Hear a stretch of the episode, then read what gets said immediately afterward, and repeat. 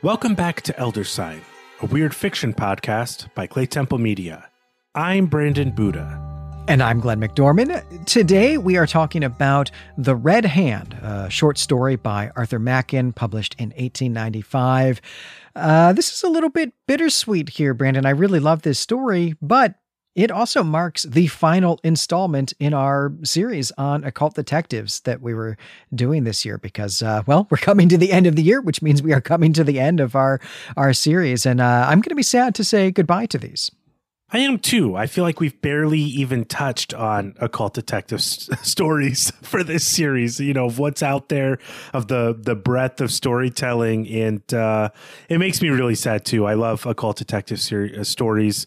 I've been thinking about occult detectives a lot this year in general, also for my own writing, and this has been a real real pleasure. One of the all timers, I think, for um, for our show, Elder Sign. Yeah, and even though this is the last story, we're not done talking about them because the whole idea of having two themes that we're, we're doing this year interspersed with other voted on episodes, random stories that uh, our listeners have selected for us is for us to have a conversation about each of these themes in our wrap up episode, our, our year in review episode, I should say. And that is coming up, of course. And uh, yeah, I'm pretty psyched for that conversation. Yeah, it's going to be a great conversation. I also want to point out here at the top that a few weeks ago for Remembrance Day, we we covered Aliens on Patreon. If you like the movie Aliens and you want to hear us chat about that, uh, join us on Patreon and you'll get access to a ton of other content as well. Yeah, Aliens was super exciting to do, and uh, I hope everyone will want to check that out if you're not already with us on Patreon. But uh, this story too is awesome. The Red Hand is a story that I really love from Arthur Machen. and you, Brandon, have been pretty high on Arthur Machen in the past, and uh, I'm excited to hear what you have to say about this. And uh, in fact, it's your your job this week to do the recap, so get us into it. Well, we we've covered one other Machen story that features this character he's created called uh, Dyson, and and and that was the Inmost Light, and which I loved, and that's kind of where I've been high on Mackin Machen. I didn't love uh, his meme stories, as I call them. You know the. Uh, Angels of the Ma- Le Mans or, or whatever they're called, the Bowmen, you know, all these things that showed up in the newspaper. But this kind of writing I really love. And, and so, as I've said, this is the second Dyson story that we've read. Um, and I have to say at the outset here that uh, I, I, really wish Machen had just turned Dyson into a serious serial character, and that Dyson had would have had as big an impact on our culture as Sherlock Holmes has had. I, I, would really be glad for that. I think there's uh, really interesting comparisons to make or contradictions between these two characters. Uh, one more thing I want to say at the outset before we get going here is that this story is broken up into chapters essentially. So we'll be moving through this a chapter at a time, I guess.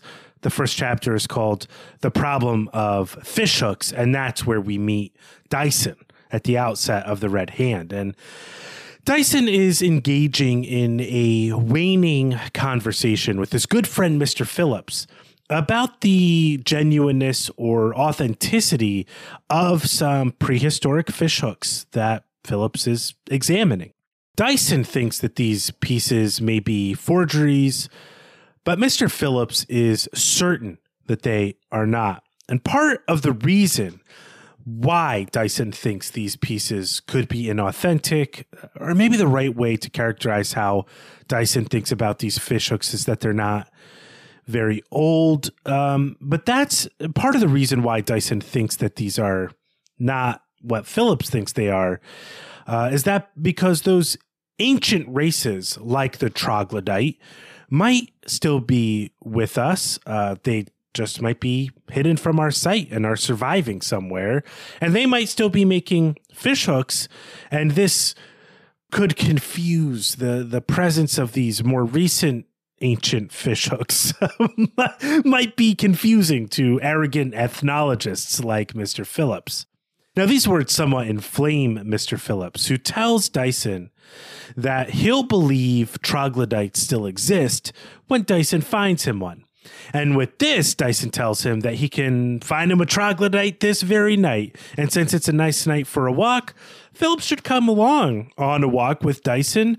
That is also uh, a kind of an attempt at an urban troglodyte safari, I guess. and, and and Phillips thinks that this is all nonsense, but he does agree to go with Dyson for a walk uh, because they want to keep hanging out, and the conversation has died. So they do take this walk, and the walk is wide ranging. And eventually, the two men end up in some seldom traversed back alleyways behind an area where Dyson has seen evidence of a street artist having worked at this location in the daytime. And as Dyson and Phillips are walking through a dark passageway, they stumble over almost literally a dead man. Now, this man has not been dead long, and they know this because the wound on the victim's neck is still relatively fresh. It's a slashing wound. And so Dyson hails the police in the street, and he and Phillips stick around while the police perform their initial investigation of the crime scene. And also, they need to answer some questions as witnesses. As Dyson and Phillips are at the crime scene, Dyson does some poking around for himself. He finds two things that are relevant to the case, and he also learns the victim's name as well. The victim was named Sir Thomas Vivian. He was a surgeon and a doctor to the to the royal family. And because Sir Thomas has his belongings on him, including an expensive watch, uh, the police know this murder wasn't motivated by robbery. But what Dyson finds out is far more interesting. So Dyson, you know, as he's poking around, he finds the murder weapon, which is like a primitive flint knife, likely from the Neolithic period. And that's interesting on its own. But it turns out that there is uh, also a clean and unused modern knife laying beneath the doctor's body, the victim's body. And Dyson also finds a red drawing done in chalk of a hand. And the hand is making some kind of symbolic gesture where the thumb is placed between the first and middle fingers. Phillips recognizes this gesture as a as a sign um, that is preceding but related to the curses connected to the evil eye so it's an old sign, it's an evil sign. And it looks like Dyson and Phillips have just nearly missed then uh, a troglodyte murdering a gentleman. And that's where this section ends. You might even say it's an elder sign, except that it is not, right? Although Lovecraft did also conceive of the elder sign initially as a gesture and specifically as a gesture that predates the evil eye gesture. This is a different gesture. It's not the same thing as the elder sign, but nonetheless, I am certain that this story was important in the genesis of Lovecraft's elder sign because, as we have already seen this year, this very story also was important for Lovecraft in thinking about the horror at Red Hook now, of course, the link there was this idea that old religious beliefs have not completely gone extinct. This idea that there are practitioners of prehistoric religions just hiding in plain sight. But here, Machen goes a step further in having Dyson posit that entire prehistoric civilizations have survived into high modernity and that there are somewhere people still living in caves and making flint tools. And so, therefore, not just letting modernity pass them by, but also letting medievality pass them by and also antiquity pass them by. Also, maybe they are serial killing people in London alleys. And uh, that idea brings me to the final thing I want to say about this setup, which is that this story was published in 1895. That is just a few years after the last Jack the Ripper killing, and this story is directly inspired by those killings. It simply would not exist without them. And here at the outset, right, this very first uh, section of the story, this basically gives us a Jack the Ripper murder to solve. It's so funny how the opening of this story goes from, you know, two old friends uh, having an argument about the legitimacy of some artifact, and they get into a fight about it. And uh, and and Dyson's like, well, troglodytes are still out there, and Phillips is like, I I don't think so, uh, but since Dyson is our hero, and this isn't you know postmodern fiction, we know that Dyson isn't really going to be wrong about anything, and so we're being you know, and Dyson then just goes on this this wide ranging walk and stumbles across a murder. This is like an insane way to open a story, but I really love it. There's some things I think uh, Machen could uh, tighten up as a as a writer in general. I think Inmost Light is a little bit more more tight as a story, but um, yet to think about this as having be been written for a popular audience who still has these horrifying murders on their mind this kind of idea that y- even you might stumble across a dead body in a back alley is fresh in the the popular audience's mind. And so it does make sense given that context. All right. Well that is really just the inciting incident of the story. There is a lot to, to do here. So, what's the next section? yeah, well, the next section is called the incident of the letter. And we're told at the outset here that about a month has passed between uh, this section of the story and the sensational murder of Sir Thomas Vivian. Uh, Dyson and Phillips are hanging out again for really for the first time since that fateful night where they came across the body. Dyson still has this case on his mind and has really come over to Phillips' place to talk about it with Phillips, but it's clear that Phillips has moved on or is trying to move on, uh, not just from the case that they had stumbled across, but from the problem of the fishhooks as well. It, it turns out that Dyson was right and that the prehistoric fishhooks could not have been authenticated as being prehistoric.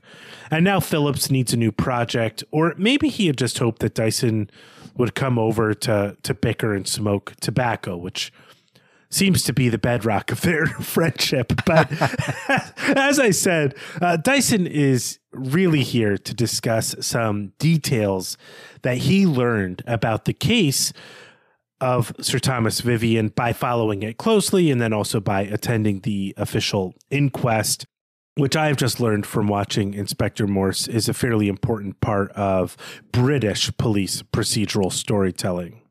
Now, Phillips tells Dyson that the matter really ought to be settled. Uh, for him, it's clear that some Italian had killed Sir Thomas Vivian. Probably this is related to some misadventures that are tied to Vivian's past. It's an Italian. We know this because that hand that was drawn in the wall was the sign of the mano in Fica used by Italians, uh, but that also might be tied to the Illuminati as well, which is also, you know, an Italian organization.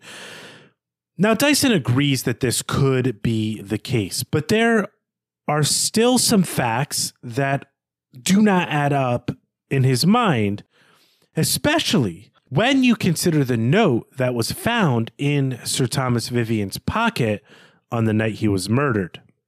The strange thing about the note, not in terms of its content, which is also bizarre, but just as a physical object, is that though the handwriting used to write the note is not Sir Thomas's, it matches the handwriting found in a secret memo book kept by Sir Thomas Vivian. That was also found on his person the night he died. So basically, what we've learned here is that Sir Thomas uses two types of handwriting. Now, at this point, Phillips is intrigued. You know, he's intrigued by this revelation. And Dyson now has Phillips read from the letter that was found on Vivian's body. Here's what it says Hand did not point in vain. The meaning of the stars is no longer obscure. Strangely enough, the black heaven vanished or was stolen yesterday, but that does not matter in the least, as I have a celestial globe.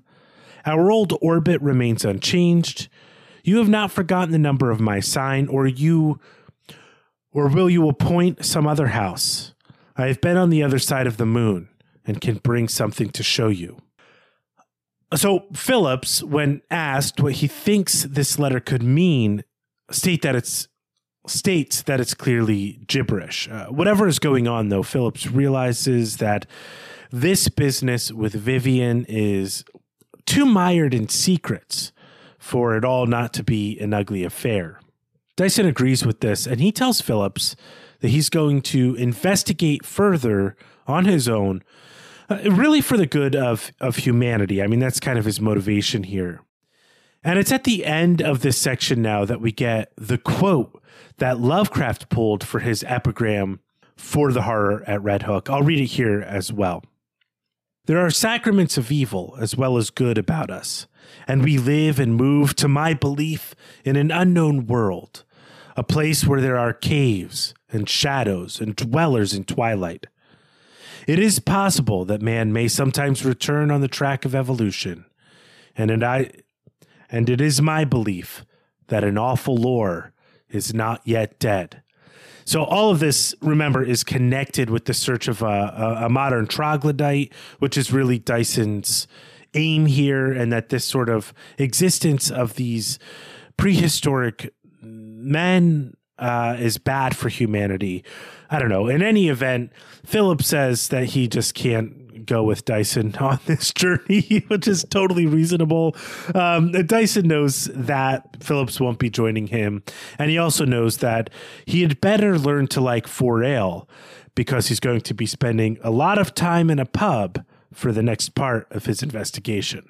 Yeah, all the pubs that we get uh, from here on out is, I think, perhaps my my, my favorite part of the story. Machen really writes some good pub scenes here, but that's getting ahead of ourselves. Really, Phillips here is uh, who grabs my attention uh, because I feel bad for him. I mean, he exists in this story only to serve as a foil for Dyson, and maybe not even a foil, really just as a, a, a sounding board. That uh, Phillips is really Machen's way of having someone for his detective to explain things to without actually also then having to give Dyson a, a sidekick, an annoying sidekick, um, also without having the story written in first person like the Sherlock Holmes stories are. I think this is something that we'll need to take up more in the discussion because what we really need to emphasize here is that Dyson's basic premise has been proved correct. Someone in Britain is still manufacturing prehistoric flint tools for some reason. Now, we don't know who that is. You know, we don't know that Dyson's rather outlandish claim has necessarily been proved correct, his, or his explanation, I guess, you know, for the artifacts has been proved correct. But someone in Britain is still making these things for some reason. Also, this weird message that you read, Brandon, this is really cool. I mean, it's a page turning device for sure. We want to know what the heck all of this gibberish means. But we do know that all of this weird handwriting that is found on Vivian is Vivian's. We know that because Dyson has spoken with Vivian's wife about these written materials, and she has verified that the journal must be his, even though it is in this strange handwriting, because the content of the journal is about mostly pretty mundane stuff that she knows that he's into, mainly the theater, but there's other things in there too, just like meetings that she knows that he's taken and so on. Yeah, it's it's it's an excellent device that, you know, this idea of being on the other side of the moon. This is the kind of thing like where I, you know, between the ages of 8 and 11 that would send shivers down my spine. You know, what could it mean? What's going on here? Uh, absolutely delightful like boys adventure type of stuff which i you know i think our audience knows i love so much and and dyson is to me kind of this ideal boys adventure hero, you know, more so even than Sherlock Holmes because he deals with the numinous and strange in a way that um, we will have rational, you know, explanations for all of the mysteries in the story. But the central mystery of the story has no rational explanation. And I think that that's what, uh, I don't know, is, is so exciting to me in, in reading these Dyson stories. But let's continue on with what Dyson is up to in in the the red hand here. You know, Dyson has, it turns out, somewhat decoded the strange language found in Sir Thomas Vivian's letter. We'll learn more about that later, but for now, Dyson has determined that he thinks he can find the Black Heaven that had vanished. Uh, Dyson hunts through pawn shops, pot houses, and public houses until one night he's drinking at a public house just off of Gray's Inn Road. Uh, so Dyson is drinking some pretty bad ale here, and suddenly a woman barges into the bar, and because of her presentation, like the, the way she presents herself and her general sense of wildness, the barman refuses to serve her to give her a drink. So she grabs something from her bag, like a black tablet or something, and hurls it at the bar and then leaves. Now, the bartender has no idea what this thing is, but maybe it's worth something. Uh, Dyson, any in any event, has a hunch about what this thing is. He asks to see the object, and then he offers to buy it. Dyson pays the half dollar, and now it turns out that Dyson has his hands on the black heaven. So Dyson takes this object home. He spends some time with it, examining it, and so on. Um, but he really can't make heads or tails of any of the many symbols that are etched onto this black stone tablet. So he gets together with Phillips once more, who's good at ancient languages and stuff, and asks Phillips to deliver the stone. Phillips agrees to help, which is a relief to Dyson because the stone tablet has been kind of skeeving him out, just like spending a lot of time with it. And after a week, Phillips returns to Dyson and says that there's no way to decipher the stone. He says that, quote, it must be some sort of wreckage of a vanished race, almost, I think, a fragment of another world than ours. I'm not a superstitious man, Dyson, and do know that I have no truck with even the noble delusions. But I confess I yearn to be rid of this small square of blackish stone. Frankly, it has given me an ill week. It seems to me troglodytic and abhorrent. So, you know, this this this stone is bad news. Uh, Phillips then points out that there's just a little label or a piece of paper or something on the back of the tablet, just in case Dyson had missed it in his own examinations. Now, Dyson had noticed this label on the back of the tablet, but had, hadn't thought too much about it. It's torn for one thing, and for another, it doesn't make any sense all that he can make out are the words inroad and stony hearted step. And even though these phrases don't make too much sense now, Dyson does have a kind of private epiphany. He's going to sit in his apartment, we learn, watch out and watch out the window. His plan also involves a street artist for some reason. And that's where this section ends. Right. This business with the label on the stone is interesting. Phillips even surmises that it may have been the type of label that a museum curator would put on an object. I should add here, I guess, that Phillips is some kind of scholar. Machen does not make it at all clear what Phillips's position is, but he's a professional, or at least he's a skilled amateur in a world where skilled amateurs were regarded as professionals. So, yeah, totally unclear, really, specifically what Phillips is up to, but he he knows what he's doing here. I love this Phillips character. He's somebody who like even though he's clearly here as the sounding board, as you pointed out, wants like a great friendship with Dyson, and they're described as friends, but like Phillips is not getting much out of this relationship, uh, and it's just it's kind of funny the way that Machen has uh, devised their relationship and their dynamic. But Phillips is tied to the um, you know, like the Royal Fellows of whatever anthropology. He's a man of leisure and, as you said, a skilled amateur who's kind of always looking for something to do. And it's not clear what he can kind of do whatever he wants. So these are both gentlemen of leisure. They both can pursue their own passions and do whatever they want. And, um, what Phillips wants is a, a friendship with Dyson, and what Dyson wants is to explore the mysteries of our Earth.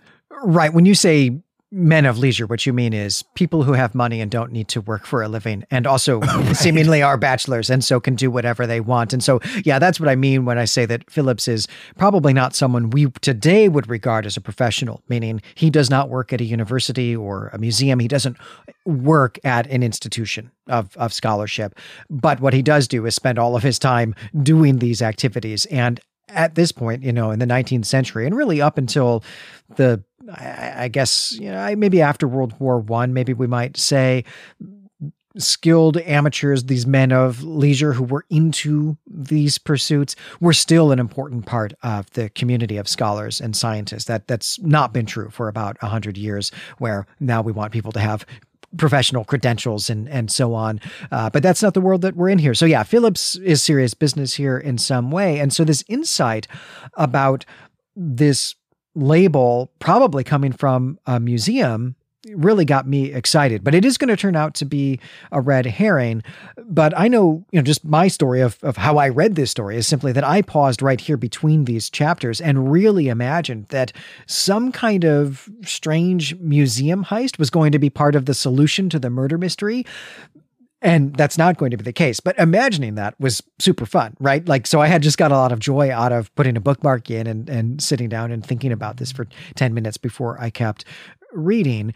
Uh, before we go on, we should also pause just a little bit here and talk about the word murder, because at this point, Dyson is no longer using that word to describe the killing of Thomas Vivian. He thinks that something else may be going on here, though he doesn't say what that is yet. And this struck me as a an interesting way to string the the reader along, right? To have the detective in the middle of the investigation think that maybe it's not even a murder that he's investigating anymore. Machen almost throws too much at us in terms of what we're supposed to make of this story. I mean, Dyson's not really investigating. He's really just kind of relying on coincidence. And that's even set up from the opening of the story. This is just kind of a new thing that Dyson is into. And we're going to get a little bit more about his, his method here in the next section. And, and, and this next section is called The Artist of the Pavement. Uh, and, and we talked a little bit about Dyson's plan, what it involves. It's not pubs anymore. He's just going to look out his window and look at a street artist. and Dice Phillips just does not understand what Dyson could be hoping to accomplish with this plan at all. Uh, still, though, Phillips awaits Dyson's findings with some degree of excitement and, and anticipation. After 10 days, uh, Dyson returns to Phillips uh, to tell him what he's learned. Now, Dyson actually has, hasn't learned anything yet, but he expects to learn all this evening. You see, Dyson has been following this method that is rooted in what he calls the theory of improbability, which more or less states that no matter how improbable uh, or unlikely it is for an, an event to occur, if one keeps at trying to bring it about, the more probably the event occurring uh, becomes like the more likely it will be to to be brought about. And in the case of solving this mystery surrounding Sir Thomas Vivian, uh, Dyson had only to pay a street artist to inscribe a symbol on a wall behind him and wait for someone to eventually respond to the presence of that symbol. So Dyson watched out his window as people passed by the symbol, and eventually, someone did have an emotional and visceral reaction to seeing it. Uh, that someone had been invited to Mr. Phillips' flat and will be arriving imminently. When I started reading this story, Brandon, I uh, definitely did not expect that Dick Van Dyke was going to be guest starring, but nonetheless, here he is making chalk drawings straight out of Mary Poppins. And uh, also, I guess, given that we are about to learn that the solution to the mystery relies on understanding a weird fiction version of Cockney rhyming slang, I am going to propose to you and to our, our listeners that uh, Dick Van Dyke's performance as Bert in Mary Poppins was directly inspired by this story. yeah, uh, we all know Dick Van Dyke was a big Arthur Machen fan, but we didn't know that he was so into Dyson in, in particular. Well, now I'm just yearning for the discovery that actually Dick Van Dyke played Dyson in a series of film adaptations in the early 1970s. Uh, but just for some reason, those were never uh, were never released. But uh, we might find them in a vault someday. Yeah, in that alternate world, we had in, instead of diagnosis murder, like the Dyson Chronicles or something like that. All right, so let's get to the revelation here uh, that we've been waiting for to learn about the mystery of the Red Hand. And, and we are in a section of the story called Story of the Treasure House. So we are at Philip's house uh, along with Dyson, and one Mr. Selby has arrived to tell us of his involvement with the death of Sir Thomas Vivian. So Dyson has essentially found the solution to the case, which resides, you know, within this man's knowledge, Mr. Selby, who is now going to tell us the story behind the Red Hand. Now, Selby grew up in the west of England, where, quote, there were certain huge and rounded hills, certain depths of hanging wood, and secret valleys bastioned round on every side that filled him with fancies beyond the bourne of rational expression. In other words, the landscape surrounding his home provided Selby's fertile imagination with the belief that there was treasure in the hills somehow. And this belief only grew with Selby as he himself came of age. In particular, Selby felt drawn to a part of the territory, you know, around him, and he began to scrabble around in the dirt until he found the eponymous hand as a symbol traced onto a rock in the ground. And beneath this hand, a spiral was traced on this rock as well. So he felt that he was onto something and was not just filled with the fancies of childhood.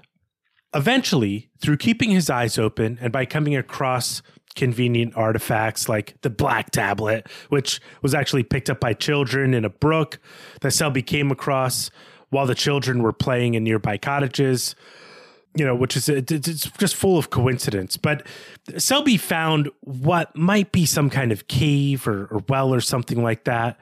But that was 20 years ago, and he had to move on with his life. So he's kind of kept this search in the back of his mind, but he needed to get to work. So he moved to London into a place uh, on, on that little street off of Gray's Road Inn. And he lived a life of poverty and wretchedness. But he did make one friend, a man named Thomas Vivian. Now, Thomas was in a similar situation as Selby, and because of their shared wretchedness, they fantasized about finding the treasure in the hills. They invented a, a script, a way of writing that they both wrote in, uh, hence the unfamiliar writing in Vivian's memo book, matching the letter that was found also on his body. They also developed a coded language where they would swap in uh, astronomical terms for certain things they wished to remain hidden. But as Vivian realized that this was more than a fantasy for Selby, he moved on.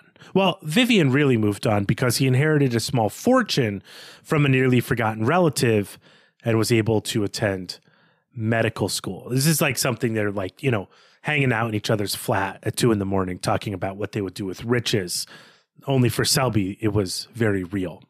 But Selby never forgot his friendship with Vivian and their quest. And just a few weeks ago, Selby cracked the code on the tablet and realized that this tablet was a map leading to the treasure house. So Selby followed the map and indeed discovered the cave of wonder or, or treasure or, or whatever.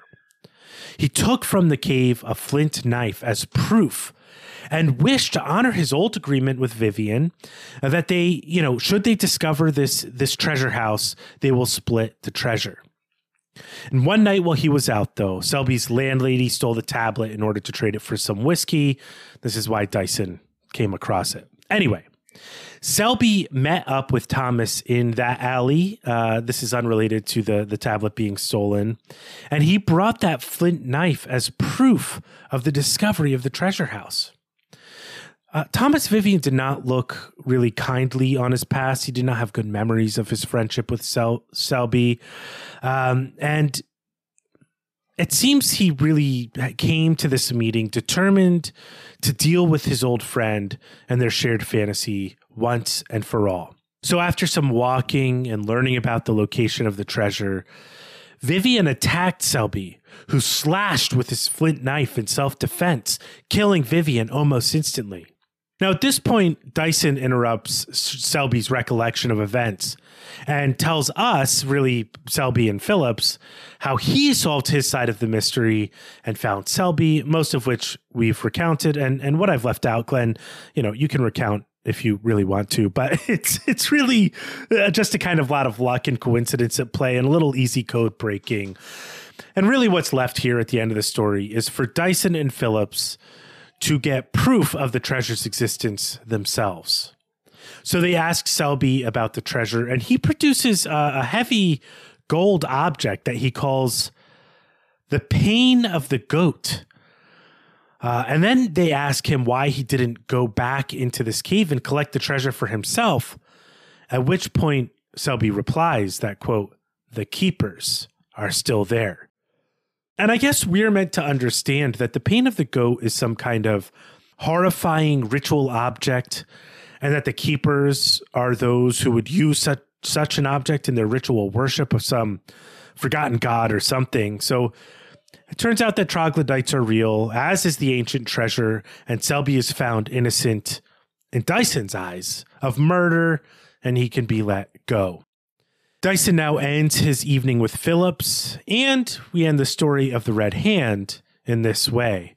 Dyson says this My dear Phillips, I do not know that, after all, my blunders in this queer case were so very absurd. and this ends the red hand. All right, I have been uh, championing at the bit here, Brandon, because uh, your reading of this chapter is actually very different from mine, and uh, I think then that is actually where I want to start the discussion. and discussion might just be a euphemism for bickering today. We'll see uh, how much we uh, we get into it, and uh, uh, we'll take that up in just a moment.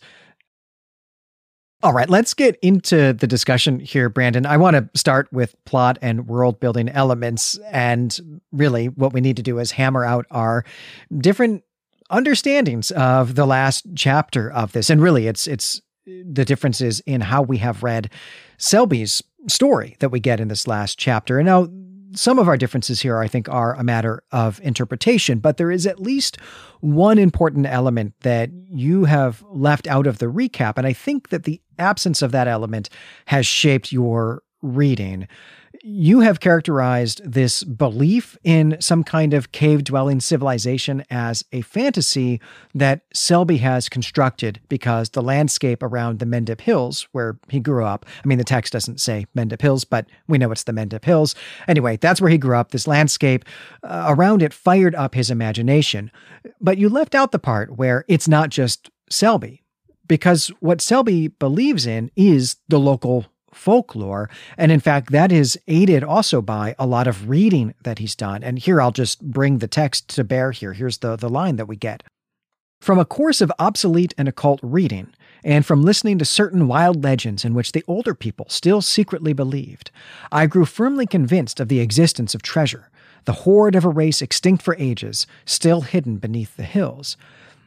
And so, where you have presented Selby as a kind of well, I guess as a kind of crazy person, really. I don't think that that's what Machen is doing at all. In fact, I think we are the crazy ones, right? We're the people who have allowed high modernity to alienate us from the worldview of our recent ancestors and to lose their folk knowledge.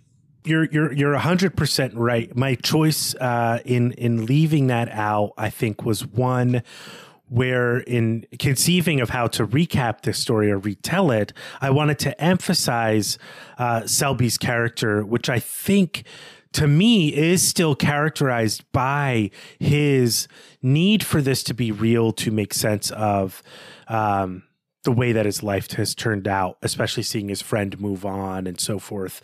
Uh, that he wants this treasure to be real because it represents more.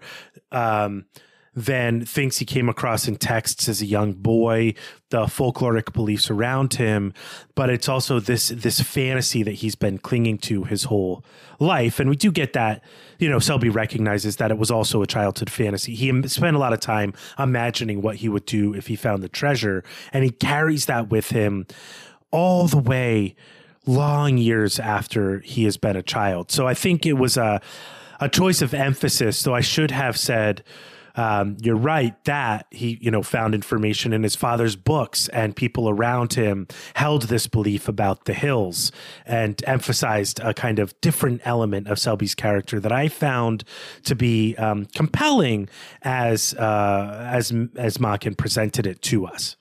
Yeah. So here's where I want to move this into talking about Thomas Vivian because this is where I think our our different reading of Selby's conviction here really matters for the plot because you have characterized Vivian's participation in Selby's uh, belief or his conviction about this long lost treasure. You've characterized that as a shared fantasy and you've presented Vivian as really treating it that way, right? Where this was some kind of of of game that they were playing while they were living in this you know impoverished state together. That this was just a bit of of, of goofing off late at night. But I do not think that that is right, at least as Selby tells it, and and here maybe I might make an aside uh, to go back to something else you said earlier, Brandon, which is that uh, this is not a postmodern story. So I think that we're you know in this type of story we need to take Selby's story as being as literally true as we can as we can take it here. But at any rate, as Selby tells the story, Vivian was just as into this as Selby was, except that it just wasn't for the same reasons. I mean, Selby is interested in not being poor. He's interested in the treasure for the wealth that it would bring. But he is into this at least in part because he wants to know if the old folklore is true, or, or really, probably the better way to put it is that he wants to know how accurate the old folklore is. But Vivian, as we, we know, is only into it for the treasure because he needs money so that he can pay for medical school. I should add here that he's already been accepted into a program. He just doesn't have the cash for the tuition or for the type of lodgings that he would need during his, his course during medical school. But Selby tells us that it is Vivian who cracks the code on the tablet. And at that point, then, it is just a matter of figuring out how to apply that knowledge to the landscape so that the entrance to the caves beneath the Mendip Hills, and also the treasure trove that is there, uh, so that that can be found. And here again, I want to read the text and then I will present my well, vastly different understanding of it to both you and the, the audience here, Brandon. Uh, this is what Machen writes. Meanwhile, we exhausted ourselves in efforts to get at the heart of the mystery. And after a couple of years had gone by, I could see that Vivian began to sicken a little of the adventure. And one night, he told me with some emotion that he feared both our lives were being passed away in idle and hopeless endeavor. Um, I'm going to interrupt myself here just to say that already this is very different from how you summarized it, where you said that Vivian realized that for Selby this work was more than just a, a fantasy. But that's not what the text I think has just has just said, right? Vivian is doing the the work here and is into the cracking of the code. Um, but let me finish this this paragraph and then we'll we'll take all that up. Uh, not many months afterwards, he was so happy as to receive a considerable legacy from an aged and distant relative whose very existence had been almost forgotten by him. And with the money at the bank, he became at once a stranger to me. As we said goodbye, I reminded him of the promise I had given and solemnly renewed it. Uh, I should explain that this promise is that he will get back in touch with Vivian. In fact, the promise is they will get back in touch with each other if one of them should ever find another clue or, you know, have some kind of epiphany or, you know, figure this all out, right? Uh, the promise basically is that neither of them will go find the treasure without the other. And so now we're going to come here to the last part that I, I want to read. This is the last thing Selby says here. But Vivian laughed with something between pity and contempt in his voice and expression as he thanked me. And I think your understanding of all this, Brandon, or your your inference about this, especially this last line, is that uh, Selby's a crazy person. Vivian knows it and wants to get away, and so has this pity and contempt. But my understanding of this is that there is no distant relative. The deal here is that Vivian, who cracked this code to begin with, also figured out how to read the inscription as a map or, you know, some kind of set of directions, and he went off and found the treasure without Selby. That he's he's already broken this promise, and that's why he's laughing uh, and having this pity and, and contempt at Selby as Selby's reminding him of the promise and you know renewing his vow to it. Right. That I think this is actually where Selby's sudden money comes from. That's why he has this hostility to Selby because Selby is just some schmuck that he used to acquire the funds that have provided him with this elite station that he has in the world. Uh, I think it's also possible that there's more to it than that, but I will present that uh, to our audience and to you, Brandon, after you argue with me about this reading of it. That's hilarious. I was going to use that exact passage to defend my reading of the story. Not that Selby is crazy, but that, that um, Vivian is uh, is is bad news, and that he's just been using Selby, and that Selby is clinging to this fantasy not out of a sense of madness, but out of a need for for hope. Right? This is this is this is something that is even in the text that you read. This hopeless endeavor that Vivian is feeling uh, that it comes on that Vivian feels that their that their adventure has has come to. And I just did not get the sense that Vivian had taken treasure to sell or whatever or gold and became a physician with that. I mean, I was perfectly happy to believe, as is a trope of 19th century, late 19th century fiction, of the relative that dies that nobody knows about and they leave you money and your your life changes. And what's revealed in that is the revelation of the true nature of the the person who's gotten the inheritance. And we're meant to understand, and I think we agree on this, that Vivian has always been kind of a bad friend, a bad a bad person.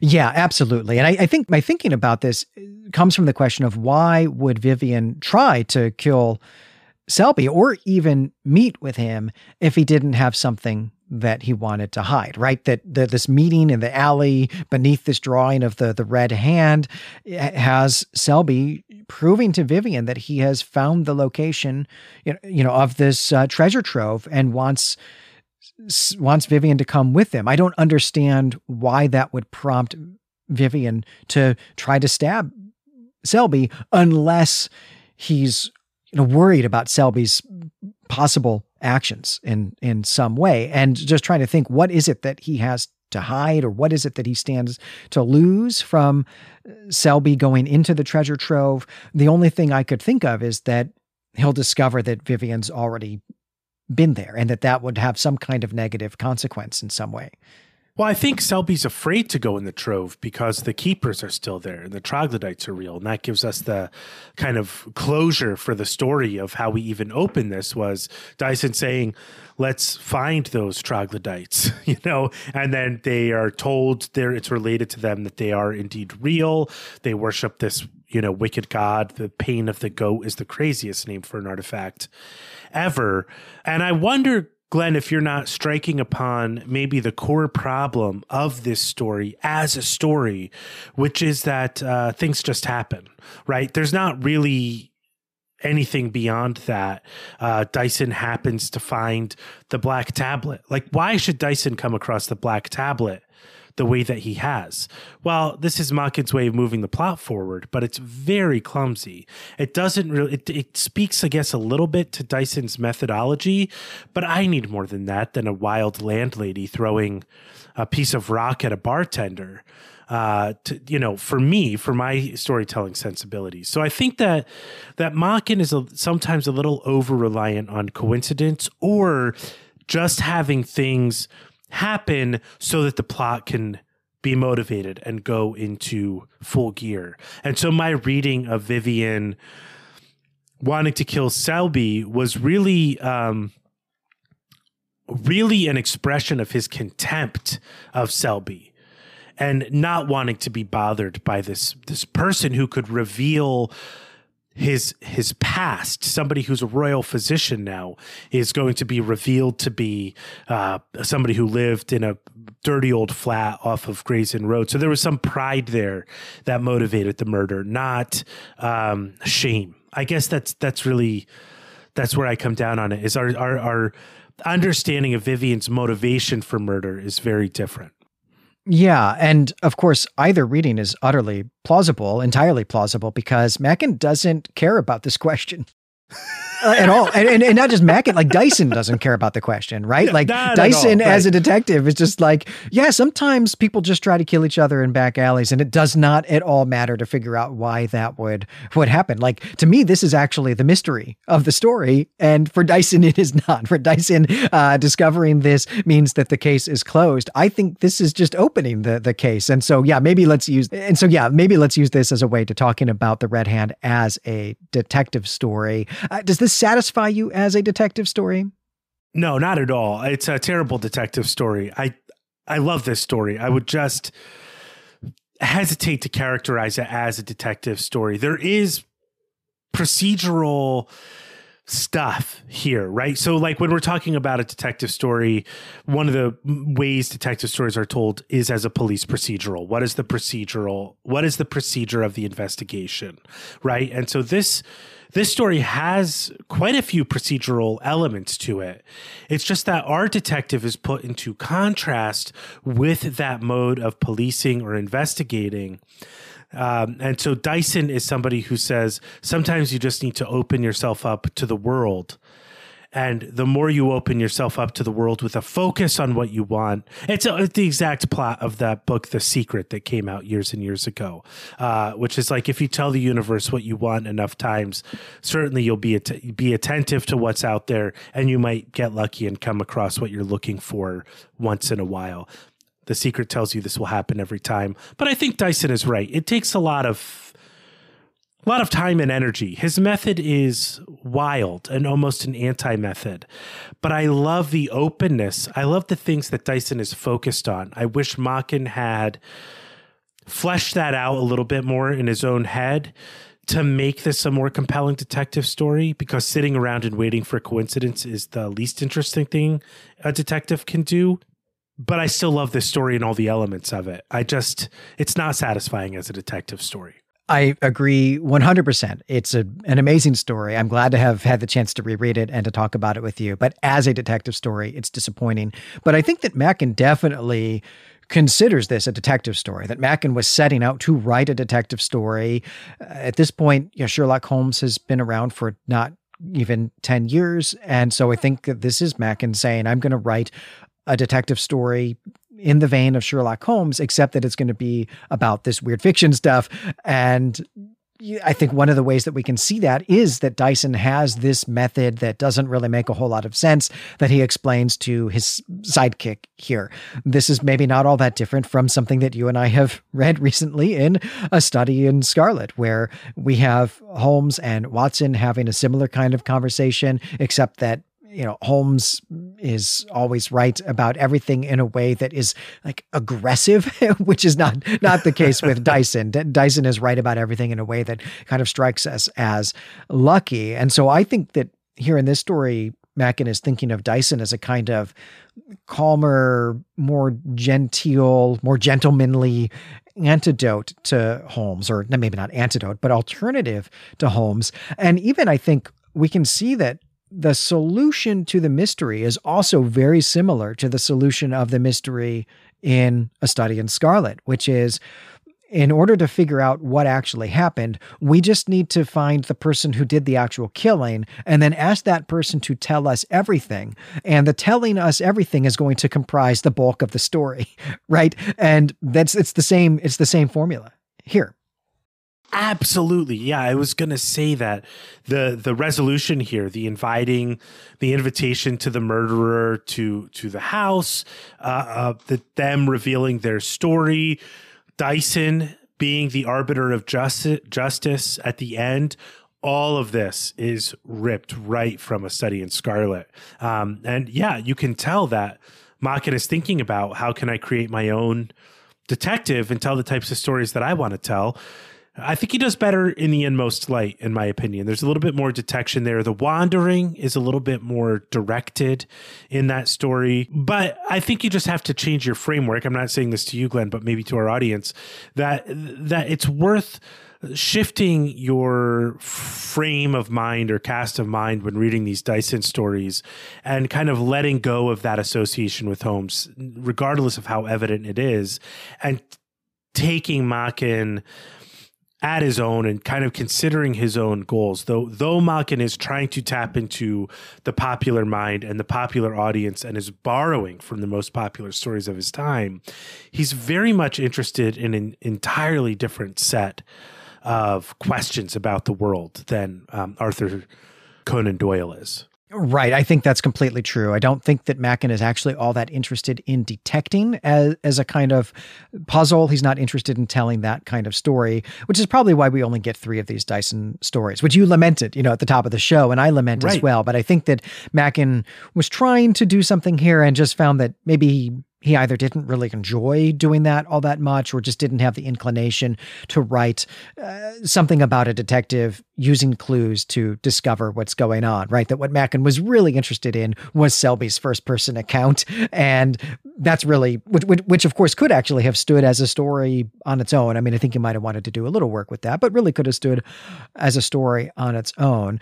Uh, one last thing I'll say about the connections between A Study in Scarlet and The Red Hand. Actually, I'm going to say two things, but the, the first is that um, uh, it's only until we've been talking that I've realized, yeah, they actually both have red in the title as well, right? So like that's, that's pretty. That's, that too, that's pretty on the nose as well. Uh, the other thing I should say for our audience is uh, that yeah, you and I have covered a study in Scarlet as part of our uh, Sherlock Holmes series that we did on Patreon this year. So uh, this conversation, this line of questioning, is not just coming out of out of nowhere, and you didn't miss anything in the feed. Uh, but if you'd like to check that out, you can uh, join us on Patreon and get access to that, and we'll uh, we'll talk a little bit more about that in the year in review show as well. I'm sure.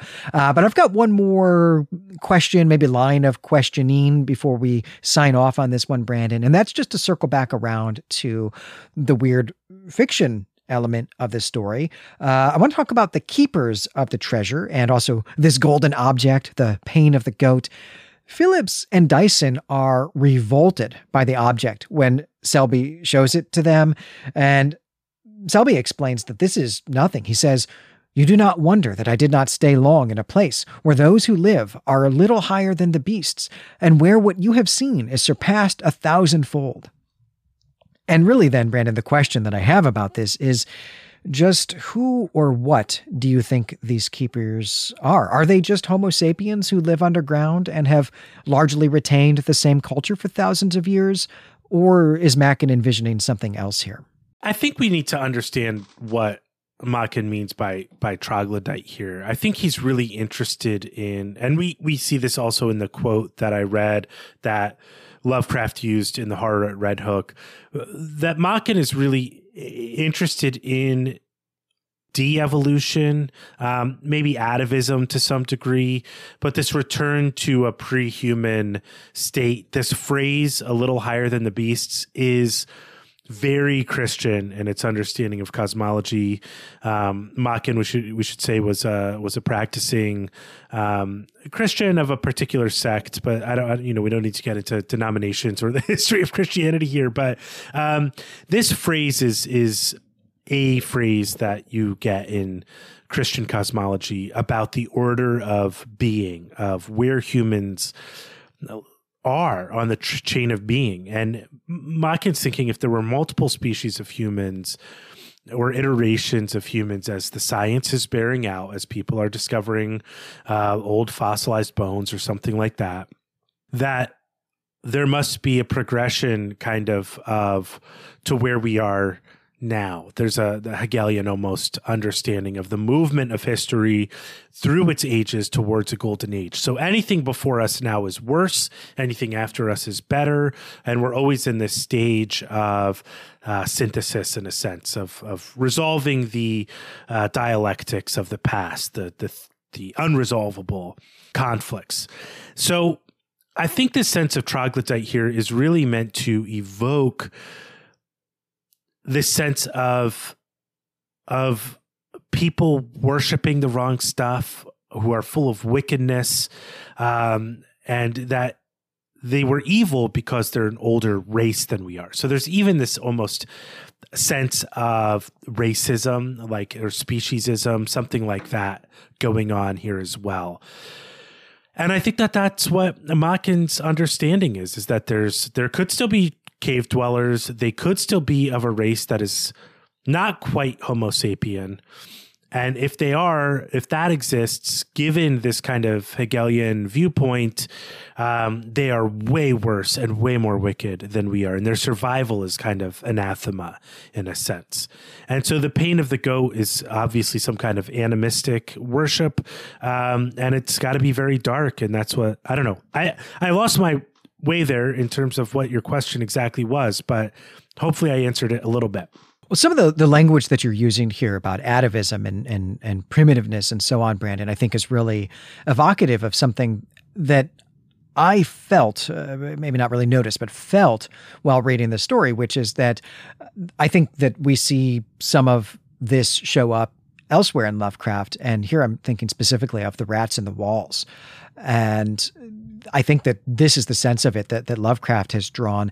I, though, was thinking about this story more in terms of or in light of uh, a later Machen story that you and I have covered like 165 episodes ago or something like that. uh, the story Out of the Earth, which was this Arthurian fairy story where one of the things that Machen is really interested in is the question of whether or not fairies are real, which I guess is also something that Arthur Conan Doyle is really interested in. But I think they have very different ideas about that. I think Machen is one of these people who thinks that the folklore about fairies is really some kind of folk or, or, or cultural memory of some other sentient Homo species, right? Not Homo sapiens, but something else, right? That our folklore about fairies and elves and trolls and dwarfs and so on is a is a, a memory of like Neanderthals or you know, some something else, right? Some someone else on the the Homo in the Homo genus, but not Homo sapiens, and that what he's positing here is the survival of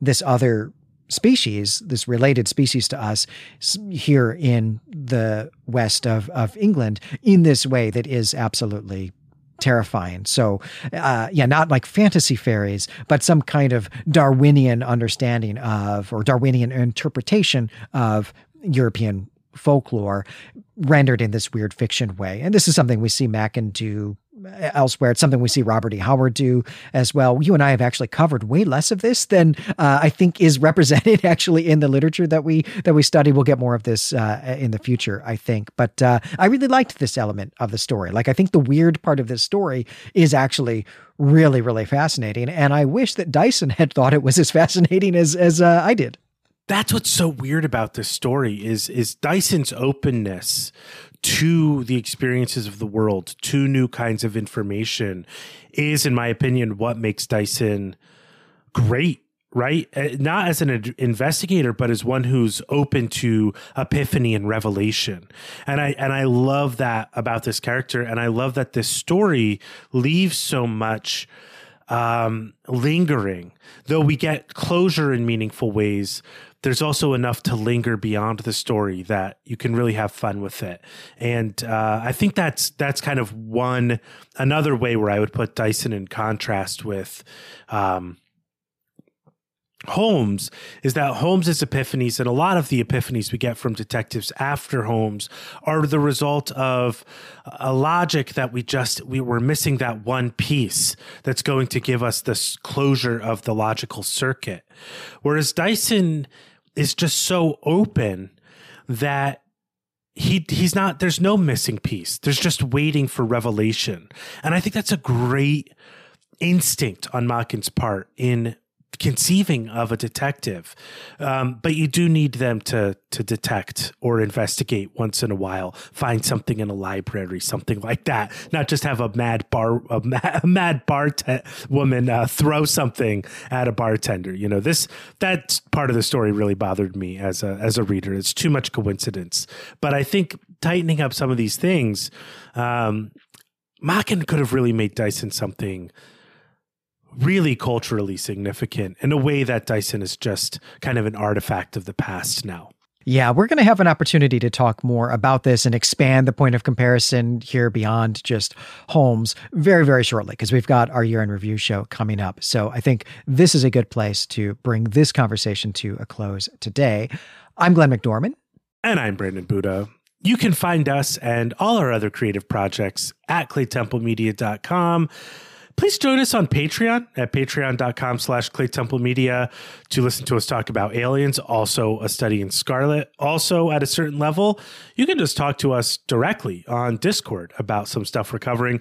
We have some great conversations going on over there with our patrons, and uh, it's really, really great to see. That's that seems to be the right place for the forum to really operate, Glenn. So uh, there's a lot you get from joining us at Patreon, and we hope you'll at least go and check check it out and um, give us what you're able to give us to keep these shows going.